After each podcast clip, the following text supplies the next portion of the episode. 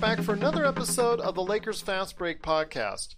It's Gerald Glassford coming right back at you here from Lakers Fast Break, Pop Culture Cosmos, Inside Sports Fantasy Football, and Game Source. We truly appreciate everyone out there listening to all of our shows, and if you can, please, please, please, please, please give us that five star review on Apple Podcasts or like, subscribe, whatever you can do, follow, because I know some of the uh, apps that are out there you have to follow. Please go ahead and support us any way you can. It is truly, truly appreciated by all of the shows that we do.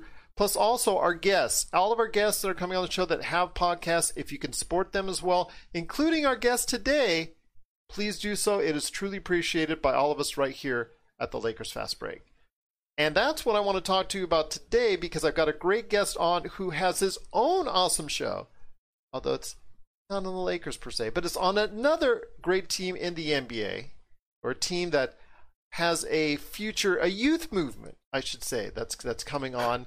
Yeah, great's a tough word. Yes, yes. Great is a tough word. I shouldn't say that. Sometimes I say great too much. So it is a youth movement on the way. Some of it was supplied by the Lakers themselves. But it is a, a team with the youth movement, and actually you're going to be seeing it a lot more close up here in the next few days because they are part of the NBA's bubble. It is the Washington Wizards, and I've got on a great guest. See, there you go, great again. Great guest today, who is the host, along with NBA veteran Larry Hughes, the guard that played so many years in the league. I know he was a he was just an awesome player when he was playing. And each time he sits down with our guest, you, he, they go in depth on the Washington Wizards, the NBA, and so much more.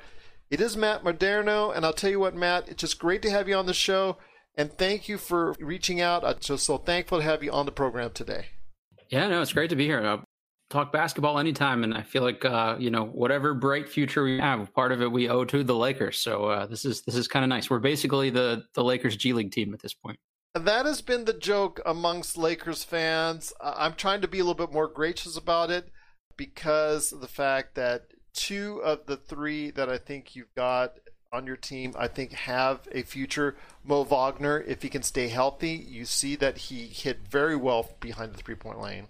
Uh, Isaac Bonga, um, he is the Fran Fraschilla. And I say Fran Fraschilla, I'm, in my opinion, two years away from being two years away even now what I'm seeing is is still a, a long way for him. But your center, as far as it's concerned, you know, his former second round choice of the Lakers, he's come up to be a pretty good player as well. Yeah, I'm curious what you think of Thomas Bryant and what you've seen from him from the last you know two years because he's uh, he's kind of a de- you know a divisive player here in the DC area. Um, I, I, feel like I'm kind of the de facto uh, president of his fan club, so I, I feel like I, I defend him a lot, but he's so young still, and, and everybody's like, well, you know, he's not a great defender yet, and it's just it's so hard to defend the paint in the NBA if you're 21 years old and haven't gotten a lot of minutes. So, um, be curious to hear what what you guys think of. I think he has a future. I thought he did back then when he was playing with the Lakers. I, I think he was one of the harder individuals we we let go and we let slip away from our team. But as you know, we had to make a lot of financial choices because of who we are getting. And Thomas Bryant, as a second round pick from Indiana, I thought was a steal. At that point in time, it has proven to be the case. I think he has a future, whether or not it's at a, you know it's at a starting level. I'm not in, entirely sure. let's say let's say starting level on a on a really good team. He could be he could be very well because he can do the pick and roll. He can go out to the corners and pop at a good percentage. That's the thing. He has that touch. Something we saw glimpses of with the Lakers whenever we, we got him into the game. I think that if he goes ahead and, and just maybe gets a little bit stronger, I think he can go ahead and uh, be a little bit more impactful on the defensive end. But you're, you know, I, th- I is a, a big fan of, like I said, of his his playing. I don't blame you for being that because we saw the potential was there. I am hopeful that he goes ahead and lives up to that p- potential. I know he, because of the numbers that he's starting to produce with Washington, he's starting to generate a lot of buzz. Like you said, either which way, he's also getting into range where he's going to be, because he was a second round draft pick, those contract talks come a lot sooner. And now it comes to okay, what price tag is he going to ask for? That is the problem. Is he going to be that great value that he has been?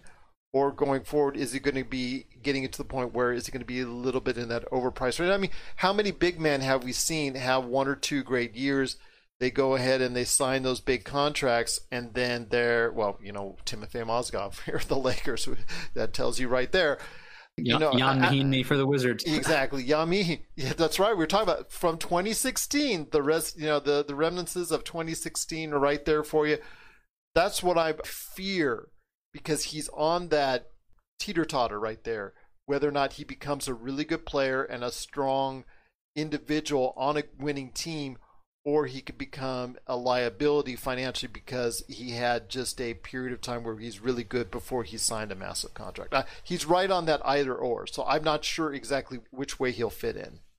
Yeah, I see him as probably you know, if you want to be a really good team with deep playoff aspirations, he's got to be probably your fifth best starter. Uh, I mean, realistically, maybe fourth or fifth if if he and the other guy are about the same. But uh, this actually was the first year of his most recent contract, and I want to say he makes like seven million a year, which um, it might you know incrementally go up over the next two years of it, but uh, you can't beat that even even as a backup center in the league. So that's the one thing I think we've done right in the last couple years is is get him on a reasonably team friendly deal and just to, so tough to, in the NBA to find guys in sort of that middle contract range. You know, they either make 35 million or they make two. So uh, it's good even as as a trade asset. I would think.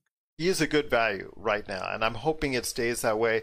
The thing is, like you said, once he gets finished with that contract, yeah, that's that's the thing, and he's going to produce numbers on these on a team like Washington Wizards where they're uh, we like I don't want to say bad team, but it's a team that's. Yeah, we that's. Right. It's it's it's fair. Okay, okay, we're not very good right now. Well, a team with your record, a team with the record that that you have there, uh, or teams with those records, like the Lakers were for seven years. You're going to have big numbers on those teams. You're going to sometimes get contracts. I mean, we're seeing it now with Julius Randle and the Knicks. You know, he's now got a you know, poor guy. He's got a contract there that a lot of New York Knicks fans do not appreciate and do not like, even though he's a really good kid and really nice player. But you, that uh, that's the thing with Thomas Bryant. Which way is he going to go? He's going to produce some numbers if he stays healthy. I think on those type of teams. And you're right. As a fifth starter, as a pick and roll guy, as a guy who can go out and get out to the three point lane on the wings, on the ends, he can produce as long as he's hitting right above 35 to 40 percent from the three point line. He can still do that for you, I think. And if provide enough defense. All he has to do is just provide enough defense for you long term. I think he can be a very good player in the league. We recently had um, Brendan Haywood and Etan Thomas, two former Wizards centers, on, on our podcast in the last couple months. And, and the takeaway from both of them is just it's almost impossible to be a good defensive center in your first two, three years in the league because you're just so responsible um, for kind of the, the, group defense, you know, and, and nobody for Washington playing is, is playing particularly lockdown perimeter defense right now. So uh, you're the guy you're the guy that looks bad. You know, when something goes wrong anywhere else on the floor, the the guy at the rim is, is usually the one that that everybody points to. So it you know, got to get him a little break, I think. Yeah, absolutely. And but if he gets into his fourth, fifth, sixth year and he's still missing a lot of defensive assignments, therein yeah, totally lies agree. the problem. Uh, and there there you get to really understand what kind of defensive player he is. I think right around there. But yes, you're right. For the first couple years, you got to give him some some break as he's learning because, like you said, the NBA is about a learning process, and it's something where people have to go ahead and understand. You know, like you said, from the center position, you're the last line of defense, and you just have to understand where you need to be at all times. And it takes some time in learning that, especially from the center position. Yep, totally agree. Now, talking about the Washington Wizards here, it's, it's just like I said, I hear all the time what the Lakers fans say and about the, when it comes to the Washington Wizards, and I, I already put that out there. But the future of the Washington Wizards looks a lot brighter. I mean, now I don't even know what to expect because they don't have Bradley Beal there. They don't have Davis Bertans. I know that obviously Bradley Beal, whether or not he wants to, he's he's right now saying he wants to stay with the team but the future could be dictated otherwise. But Davis Bertans, he obviously wants he sat out because he's had two knee injuries. He, he's just doing as a precaution. He's he's in line for a nice big paycheck from either Washington or or any one of the other teams that are out there. You know, I can't say I blame them, but how effective does that give you guys a chance as far as battling for that eighth playoff spot? Because you have uh, Brooklyn, which I think almost called Larry Hughes down and they might have called Larry Hughes because of the fact that they're getting close. Yeah, they're getting close. It's a skeleton crew there. So your co-host might have been actually getting in the back in the uniform for the NBA team because Brooklyn is just really so hard times right now. There is a chance that yeah, I know they're what five and a half games out, but there is a chance if they uh, yeah, perform well. Yeah, we're we're six back of Brooklyn, and but you only have to close it to four to force yes. a play in. So, so so that that that gives you a little hope. That gives you a little hope. Do you think they can manage to do it?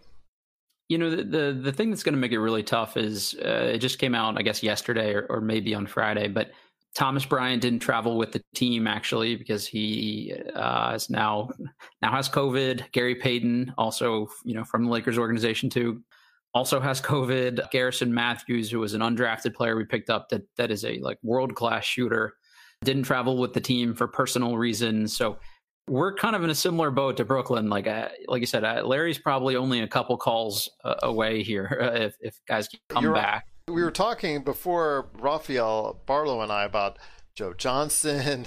I mean, we're we're running out of names here because Michael Beasley got picked up by Brooklyn. Yeah, J.R. Smith. Yeah, J.R. Smith.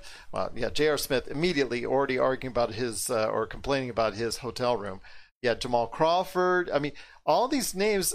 I was thinking at the basketball tournament that was going on uh, on the side, they're going to get all those players involved in there pretty soon if that that works. Yeah, it's out. not far off. Yeah, it's not far there off. There are a couple guys in there. There's a couple guys in there that look like they could go. Uh, I mean, um, Mike Daum, uh, you know, probably could have been a first round pick if he'd have left a year earlier. So eh, I wouldn't be surprised if they were watching those games pretty intently.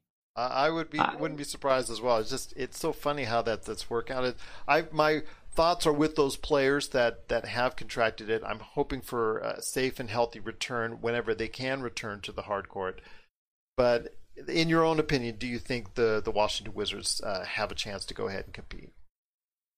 I think they can close the gap. To be honest with you, you know, for Brooklyn, it's does it really do them much good to to make a playoff push either? You know, I, wouldn't be surprised to see, you know, guys like Jamal Crawford or Michael Beasley out there just to, you know, those older players are, are there to just kind of mentor some guys and teach them a few tricks. And I think they want to grow their younger guys. You'll see a lot of Jarrett Allen minutes, um, people that, you know, like the Nets are decent, but they they're actually still pretty young overall. So I think they're probably going to do something similar to what Washington wants to do. Just get guys a lot of minutes, get them better, and whatever happens, happens. So I, I think we could close the two games realistically.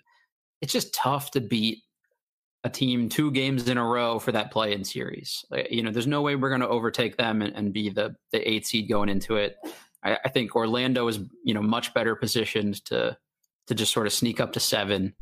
So it's a two horse race would be my opinion. But They've actually played well against Brooklyn. It's just, you know, anytime you have to do two sudden death back to back win games for a team that's as young as Washington, you know, Isaac Bunga or Isaac Bunga is probably a, a realistic starter at this point. I wouldn't think it's too likely. I don't think about that though. Well, with Isaac Bonga, like I said, he's still he's still a project. Uh, even on my time when I'm watching him on the floor for Washington, he's getting the minutes. It's just a case where he hasn't put it all together yet. I'm not saying he's going to or not going to. I'm just saying he hasn't as of yet. I mean, somebody with that kind of size that he does and his, uh, well, the capabilities. I know what Magic Johnson saw at that time when they drafted him. Magic Johnson saw Magic Johnson when Isaac Bonga was drafted. I know that's what he was saying at that point in time. But I understand with Isaac Bonga, there is still a lot of development there. But I think you've got you've got Rui. Rui Hachimura has done such a great job so far. He's looking like a bright spot on your team. Do you think he can step it up in this eight game period of time to maybe, uh, not necessarily just, I'm not asking just to actually catch up to the eight spot or to get into that playing game, but do you can you see just like a big leap for Rui Hachimura because there has it's that point in time where late in the year you have those rookies that finally starting to get it. I'm finally starting to go ahead and things are starting to click. I think things for him could start to click very soon.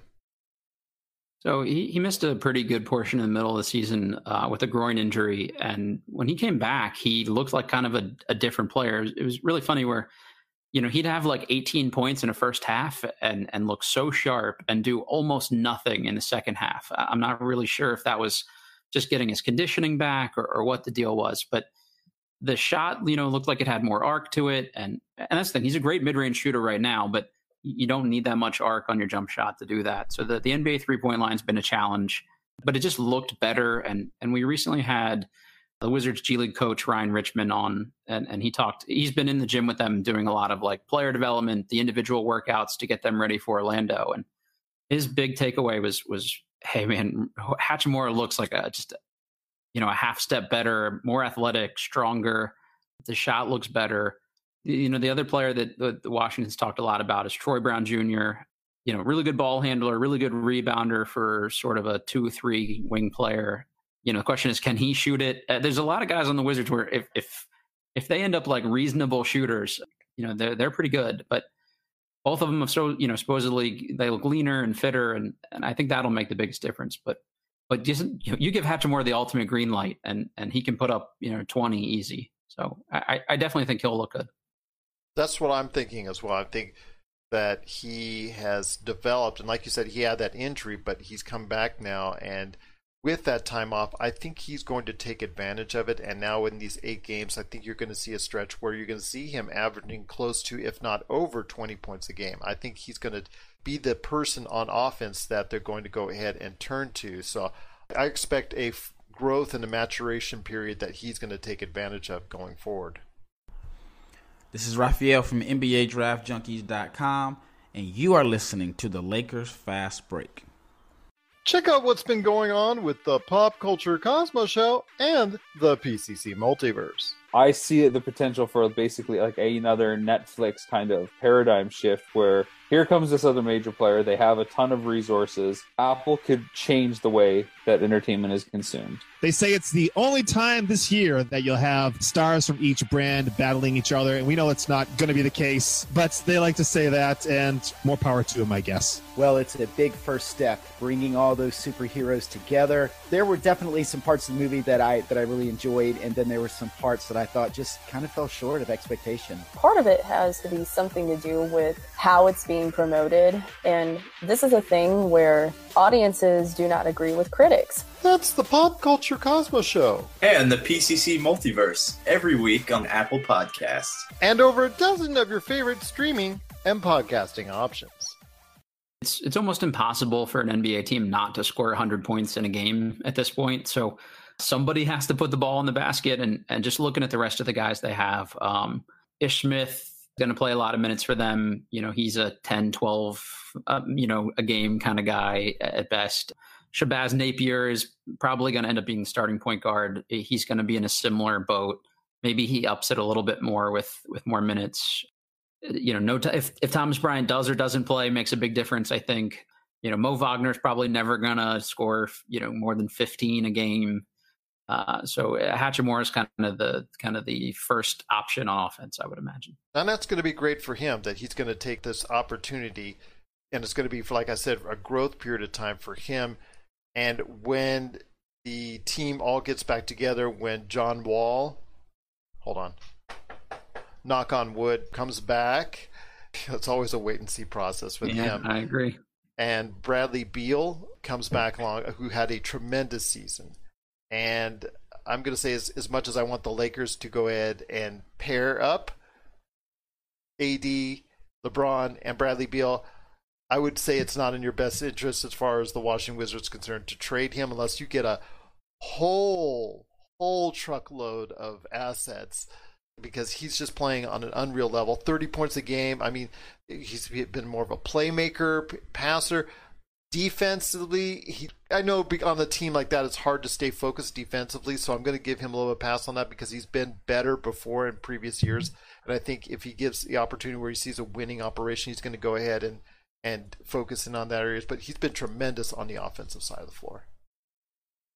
Yeah, I mean he's he's taken a huge step forward, and just looking at some of the, I mean, you know, we were talking about this a little bit before we started recording, but how many old playoff games can you watch? And even going back to 2017 where they they played in the Eastern Conference semis against Boston, Beal looks like a totally different player. I mean, you you didn't really want him to put the ball on the floor back then, and and now you can kind of throw him the ball on the wing and get out of his way and, and expect you know he's probably going to get a bucket. It's just like you said, the the defense is still a thing. Um, you know, there were a couple times this year when he did take the challenge. They played the Mavericks early in the year. He, you know, he wanted to guard Luka down the stretch. Varying degrees of success with that, but you like him wanting to take that matchup on. So, uh, yeah, it just I think what they're doing actually makes sense for the first time in a long time. Um, you know, as, as, a Wizards fan, there's been a lot of.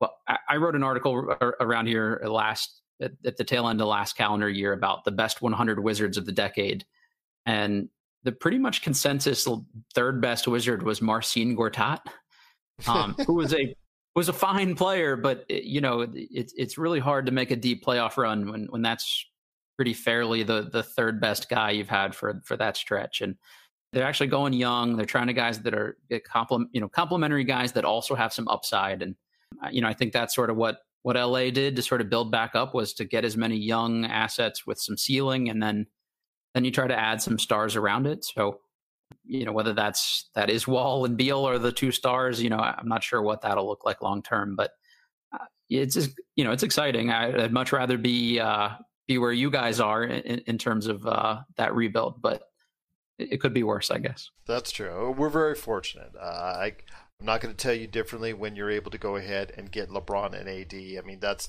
something that, as a Lakers organization, that they were able to go ahead and, and hone in on it and do very well. And they did surround with enough players that have those kind of skills to make the team put in the position where they are but right now, we are essentially focusing on one and two players right there. And we're going to go as far as LeBron and AD together will take us. And I think they're going to take us all the way. But I want to hear your thoughts on Eastern and the Western conferences. Who do you like? Who do you envision as being maybe a surprise team, or and ultimately, who do you think will go ahead and match up in the finals? You know, I think in terms of in terms of who are the, who the best couple teams are, it's going to be a boring answer. Unfortunately, I think Milwaukee and the two LA teams are, are just kind of clearly the best, the best of the bunch. The the surprise, air quotes surprise, maybe maybe not a surprise to anybody, but the two teams I think that maybe could make that a little interesting, and that's assuming nobody gets sick, everybody comes back and plays. Like, there's just a lot of question marks there. But Toronto and Boston, I think, are kind of the two teams that that could make that interesting. The run Tatum was on when everything, you know, sort of shut down was was really impressive. And I think there are very few coaches in the NBA that make like a meaningful difference in their team's ability to like make a deep playoff run. And just the stuff that Toronto does is like really creative. You know, they'll they'll trap, they press. It, it's kind of like unorthodox, and I think that works sometimes. And what they've been able to do from some you know lesser heralded guys uh, is has been really cool to watch. So if they stunned somebody or took out the Bucks and got hot, it wouldn't really shock me to be honest with you. But this year's just going to be so weird. What do you do if somebody gets sick? And you know, I would have said the Lakers were the favorite in my personal opinion. I obviously didn't watch them as closely as you as you were this year, but I think the Avery Bradley loss uh, was a legitimate one. You know, just another guy that could go out and you know burn up some minutes by trying to play some gritty D Uh, he's obviously not the defender he used to be. He's not shooting it as well as he used to, but you just kind of need like reasonable, competent bodies when you're trying to like match up against somebody like the Clippers. So I think that hurts. But it, just to me, when you have the two of the five best players in the league or two of the seven best players in the league, however you want to, you know, end up rating them, it's just such a, you know, such a such a dramatic advantage. And and I don't really trust Paul George that much. So uh, that that would be my preference to to see a Lakers Bucks final, but you never really know, I guess. You never really know but it sounds like what you're saying. It looks like it's going to, at this point in time, you think, if health willing, excuse me, you can go ahead and say maybe that the Lakers Bucks would be in the finals. I I'm still thinking that. I, I, think if there's any team in the East, like you said, Boston, if Tatum gets hot, Philadelphia, if they decide they want to go ahead and play together. But there's Toronto. Nick Nurse can come up with a great game plan. You never know because he's been so brilliant over the past season and, and three quarters now. Miami, with Jimmy Butler. You never know how far that's going to take them, but there's so many different options. Houston with the small ball, and and of course you said with the Clippers because they have such a deep team. But I, am thinking Lakers Bucks myself, but at, at this point in time, but Lakers, of course. Yes, not only because I, I host the show, but because the fact that I, I again it comes down to those two against everyone. Uh, I'm going to take, or as they say here in Vegas, those two against the field. I'm going to go ahead and take those two of the finals matchup between the Lakers and the Bucks, who would you have? You know, I think it just comes down to Khris Middleton. You know how much he he's the fourth best guy in that series, and and how close he can close those gaps to the other three guys. I think is really what kind of swings that. We had a uh, a game earlier in the year when the Wizards were actually playing pretty well for a stretch, and they played Milwaukee without Giannis and got blown off the floor. It was just unreal. Like there there's some guys that you wouldn't expect on that team to to really be able to step up, but they're actually like deeper than I think they get credit for, and, and that helps. But when you get into that part of the playoffs, you really just need you know guys to like just up their level, and, and I've yet to see Khris Middleton kind of take that big step in a big situation. Doesn't mean he can't. Uh, he didn't do it last year, you know, in, in any meaningful way when they needed him to, but that was also kind of their first run at it. I think that's the biggest thing is just when it comes down to it, I think you can at least Davis can contain Giannis enough. Can can Middleton even remotely match the production of somebody like LeBron? And I think the answer is probably no. So if if the Lakers get to that point and you know all those surrounding pieces can hold up reasonably well, you know nobody gets hurt, uh, that that's I think a matchup that just favors the Lakers. Plus, you have enough big guys to throw at Giannis. I think that's the other move: is keep guys fresh, just keep throwing big bodies at him. Dwight Howard going. I, am not the biggest Dwight Howard fan, just because his tenure didn't go particularly well in DC, but uh, maybe that's even an understatement. But I think just being able to throw a veteran big that's willing to bang around can actually match up with Giannis reasonably well from a physical standpoint. I think that's just a huge luxury and then also JaVale McGee, who yep. I, I, still remember that time in the finals when he was with Golden State.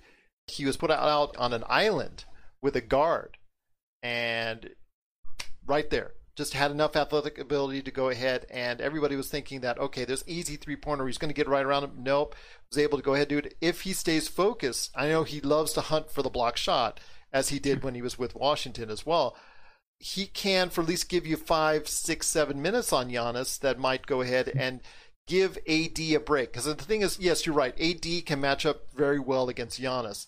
But the thing is, you don't want to throw AD at him 30 minutes because he's going to oh, get in foul, trouble, foul, foul trouble, things of that nature. So yeah, if you like you said through the whole game, but if you can throw enough bodies out there, smaller or larger, on Giannis, that might be enough.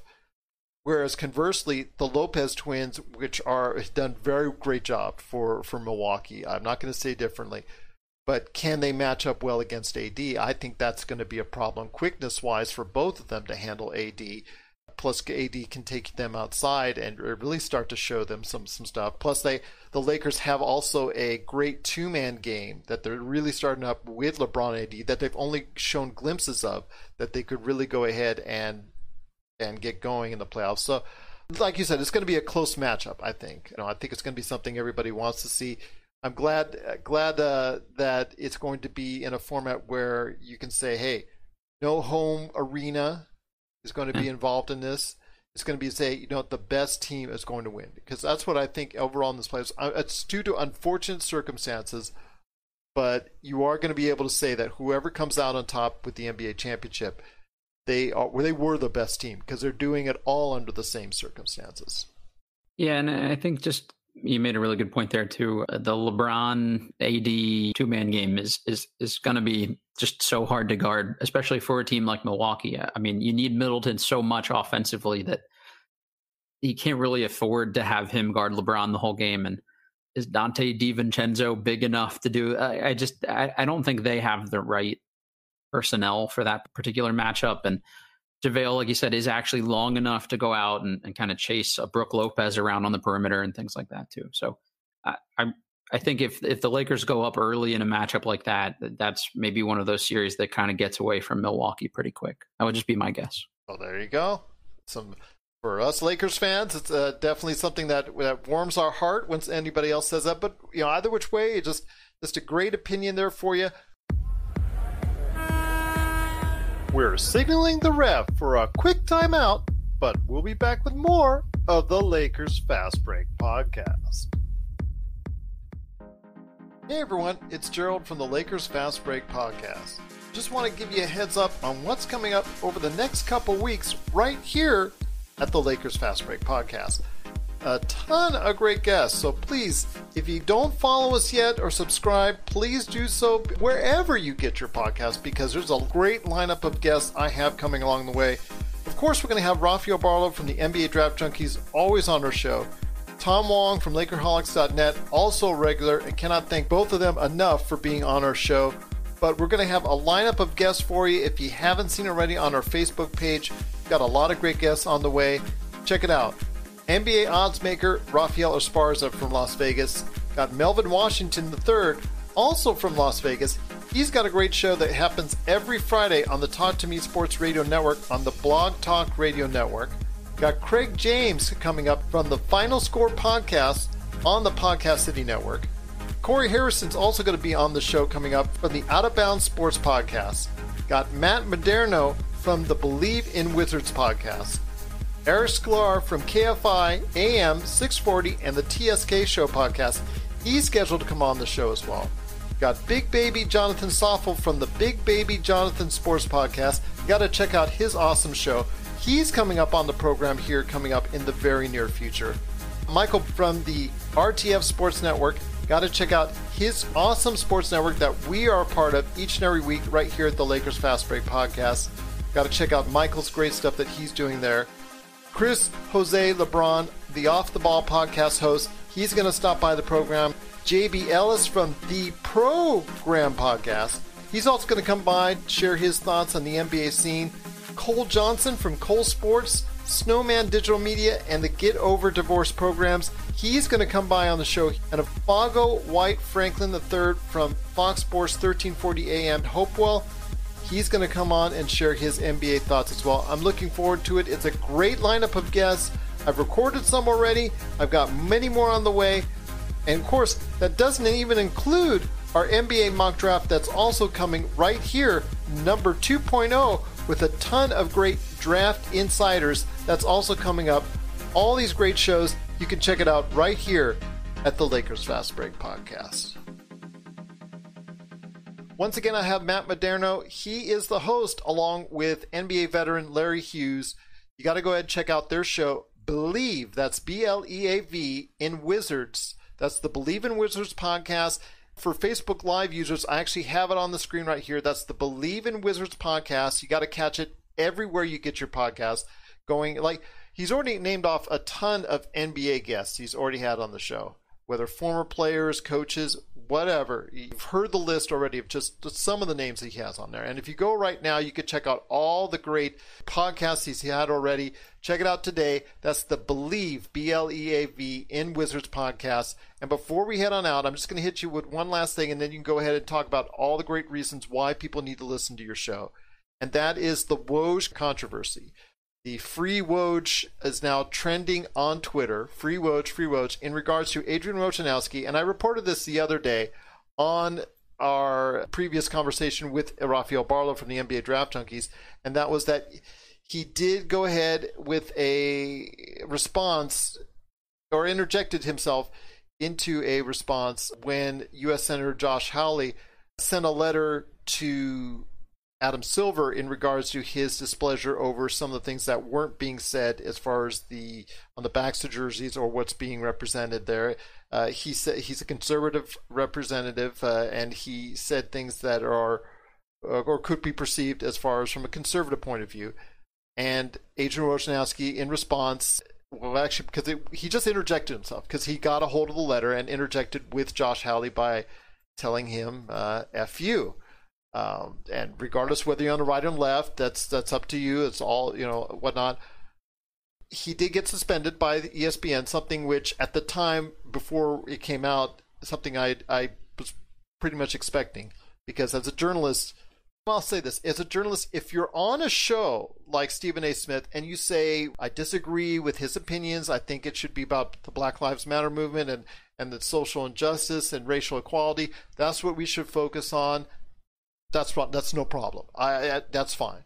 But when you're going ahead as a reporter and you're interjecting yourself right at the, right at that very person and putting your opinion in there, that's when you board, you know you cross that border as a journalist and I think that's what ESPN has an issue with. But the content and his intent obviously is it's gotten a lot of approval out there, and a lot of players, NBA players, they've got the Twitter hashtag trending free Woj out there because they don't want to see Woj suspended because of it. Uh, you know, like I said, whether you're on the right or left, that's your choice uh, on this issue. But I want to hear your thoughts on the Free Woj Twitter controversy and and what do you think should happen? I don't know if you know what, whether or not you want to say he he should be suspended or not, but I really think that he should have just left his personal opinion on the ESPN Sports Center. Just say your opinions there in a family friendly manner and and left it at that. Yeah, I, think I'm mostly with you. I, I think if you're going to do it publicly, you have to be professional about it. And if you want to lay out your reasons for disagreeing, totally fair, and, and everybody has the right to do that. Uh, that that's all well and good. You know, the the kind of different point I would maybe try to make is it was a one person response email he sent, right? He just responded back to that email. So it's a public, supposedly, when you send it, you think partially privately response it wasn't his choice to take that publicly. If he'd have tweeted, you know, "f you," I think that's that's that's even a little different. And, that's a, that's even that's like if you were going on. That's a profane way of going on ESPN Sports Center and saying you disagree with it. But he actually sent it as a private email. Now he might have been knowledgeable, thinking that Hawley's going to go ahead and post it on social media. Maybe he wanted to do that, but he sent it directly to Holly, and that's the only thing I say that you know maybe he should not have gone down route. I mean, you know, at some point, I think there's some expectation where you know what is and isn't part of your job. If if you feel that strongly about a personal issue, and he wanted to respond to it with whatever he wanted to do personally, I'm okay with that. It's just like you got to know that if if you're a a public figure in some way, that whatever you write, there's a reasonable chance that it becomes a public thing anytime you know interject yourself. So you got to be a little bit better than that. You got to be a little bit above the fray but it happens. I mean, I, I don't want to speak for you, but I, have definitely had, you know, a moment of frustration or something and, and responded publicly or privately, probably more so privately to somebody that I wouldn't want out there. And uh, it happens. I think you live with the consequences. I, I was a little surprised that timing wise, they would suspend their biggest sports reporter before their biggest sporting event of the last like five or six months. But I think you had to give him something just from a consistency standpoint. Uh, you know, they've they've done that to other people in the past for similar outbursts or reactions or whatever. So Jemele Hill, I think, is probably the most recent that I'm familiar yeah, with. Yeah, exactly. If if you don't do that, you just you look really bad. So I'm not surprised he got something. I am a little surprised that it happened exactly how it happened, and for for I think it's they didn't even say for how long yet, did they? No, no. Again, ESPN didn't even report it on their own site at the time. I, uh, it was all right. going on Twitter and it was all going on Yahoo and all the other sites and whatnot. I went to ESPN.com and I showed it's not that. Of course, they're not going to go ahead and air their dirty laundry unless they absolutely have to. But yeah, they didn't give any inclination how long it is. But I, I would be surprised if he's back right there on the 30th. Sure. Uh, so what is he missing? The scrimmages, big deal. So, uh, like I said, I really truly appreciate him and and his opinion, and I I, I think that could have been a better way to to approach it. And he did, to me, in my opinion, from what I was taught in journalism school and whatnot, I think he did cross that line a little bit. But there's no problem. No, I wouldn't have a problem if he said it on Twitter as far as, you know, his opposition to what was said, or if he went on Sports Center opposition. But to go directly eh, when something that wasn't even meant for him in the first place, it was actually a letter to Adam Silver that's yeah that that's i mean if you and i would have done it i mean the expectations are there for us to have someone lay the hammer down on us as well. He's just got such a big platform too. You know i think it's a much more meaningful response if he does come out publicly and say what he does or doesn't agree with. So but it happens. You know what i mean? I, I think everybody kind of slips up on some stuff. So not not the worst thing i've seen anybody do over no. the last couple months for sure. And you know, if it's a week suspension before he was even set to go down to Orlando anyway, yeah, I think he's in Orlando like, quarantining anyways. Right, exactly. You just you give him a week's vacation, and it's like when college teams say uh, a coach, you know, had a recruiting violation, so we're going to suspend him for the one preseason scrimmage or whatever. It just doesn't doesn't mean a whole lot in the grand scheme. Well, I'm hoping he will be reinstated by the time the league comes back to play on the 30th for actual games. He is such an outstanding reporter. I do have infinite respect for him and his inside ability. And, you know, I listen to all of his stuff. He and Shams Charania, his one time protege, are now the two preeminent insiders that's out there. So I just, I wish him the best. Uh, and uh, again, I'm not going to say I, I don't disagree with what he was saying. Uh, I'm just going to say that, uh, you know, just the way he approached it, I think in hindsight, as he had said on his Twitter, he had to make the, as you and I both now know, the, the apology that you should have to make publicly after something like that, even if it's begrudgingly. I, I just think he should have approached it in a different manner. So I'm hoping for the best for him. I'm hoping for the best going forward, and that he will use this as a learning tool. And if he wants to go ahead and share those opinions, do it on the air. Do it on the air, just like Stephen Smith does every single day just like Max Kellerman and all the famous ESPN talking heads. Do it there. Share it on that showcase because it gets out to a lot larger people and your your opposition and gets more out there and, and you'll get more support from it. But he's getting a ton of support now for the free Woj movement on Twitter. So it's interesting to see how Twitter and the NBA players are doing it. But yeah, it's a great story. Uh, either which way, it's just interesting when the story breakers become the story. That to me is the most intriguing part of it all if, if you're in the insight game and, and your your job is to be an insider and you rely really heavily on those relationships with players, just like you said, based on their reaction so far, uh, it hasn't hurt his overall image with with the players in any way. So so maybe playing the long game here it actually benefits him a little bit. Oh, absolutely, absolutely, indeed. But before we head on out, Matt, I want to go ahead and and it's your time. You have the floor. You got as much time as you need to tell people why they need to believe in the Bleav in Wizards podcast. We actually can't take credit for the name there. We're part of a, a larger podcast network called the Bleav Podcast Network, and, and the goal is to attach sort of a, a, host. You know, I have a broadcast journalism degree. I've written for a ton of local outlets um, with a former athlete to provide just sort of different insight. Uh, you know, locally we have a lot of good Wizards content, but there aren't a ton of of former players that come on and, and give sort of that X's and O's level um, you know insight into things. So so that's what Larry and I are trying to do every week. Um, so Larry Hughes played for a bunch of different teams, played for the Wizards for kind of the the best couple years of his career, and, and just really fond of the city. So we teamed up to do that. You know, the the network has uh, like Rick Barry does the, the, Warriors podcast, and Ralph Sampson does a podcast. So they they got a couple big former NBA names and threw a couple names out there. The last big name we had was Gilbert Arenas two episodes ago. That was that's a guy that probably could have talked basketball for like four hours without needing a break. So so that was a fun one to sit in on. But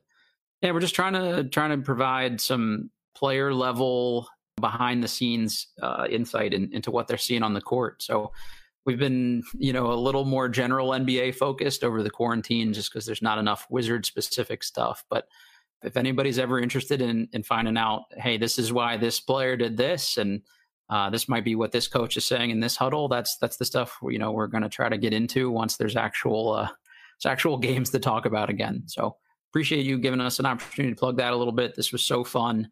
You know, I will be rooting for the Lakers just because of all the the nice things you guys have done for us and, and all the toys you've provided our way the last couple of years. So uh, this has been great. It's been great for me as well. Using that, we're both using that G word so much. We'll take it. Yep. It, but it is great. It is again, once again, Matt Modderno from the Bleav in Wizards podcast, part of the Bleav. That's B L E A V. If you type in the regular way, you're not going to find it. It's B L E A V podcast network. You got to check out what he's doing today with all the great guests that he has on. With of course NBA veteran Larry Hughes on the Bleav in Wizards podcast, and then if I know you said you do a lot of written work as well. Can you drop uh, knowledge on everybody out there on how to get holding on Twitter and where you're writing at, where you're writing at? Yeah, sure. So I, I, just write for the local Wizard SB Nation site, Bullets Forever. Um, my, my Twitter handle is just at Matt Modderno, M O D D E R N O. So all that good stuff. You know, I, I wrote for like a Draft Express and people like that in the past. So just just kind of different different NBA outlets. Just the podcast, you know how it is. It, it takes up so much time to to kind of clean these things up and get them produced and that's sort of my main focus these days. But just did an article the other day about top 10 center prospects in the NBA draft. So just trying to keep some content going until we have real games again. I know how that is firsthand. Yeah. Someone who hosts a you can relate. fantasy football, NBA, and of course the main gig, the pop culture stuff that I do. Yeah, I, I definitely hear you. But I want to bring you back on very soon because, especially because the NBA draft has come around. And I, I again, I, have been working with Rafael Barlow from NBA Draft Junkies, Stone Hansen from DraftSite.com, the Weisenbergs from Viceland, who were all both uh, just very invested. In fact, they did a mock draft that I got kicked out of because StreamYard only did six and I was the seventh. So they did a mock draft yesterday. So it was really fun to watch them go ahead and pick. I've done it before with them as well. But yes, I'd love to have you part of that and all that. So we, we'd love to get you involved in that and love to bring you back on for your insight because I'm doing a lot of NBA draft uh, shows here. So I'd really love to have you back on, not only for the playoff insight and all that, but also NBA draft stuff as well. Uh, this was absolutely great. I had so much fun doing this. So uh, anytime you need somebody, I'm I'm happy to fill in. And you know what I say to that?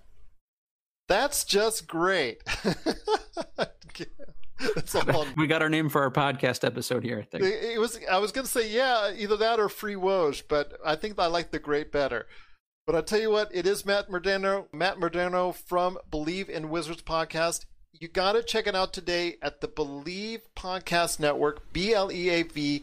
Just type that in in Wizards. You see all the great guests he has there. It's an awesome podcast. I've already listened to a few episodes already. It's the Bleav in Wizards podcast. You got to check out Matt Modderno's work there and everywhere else.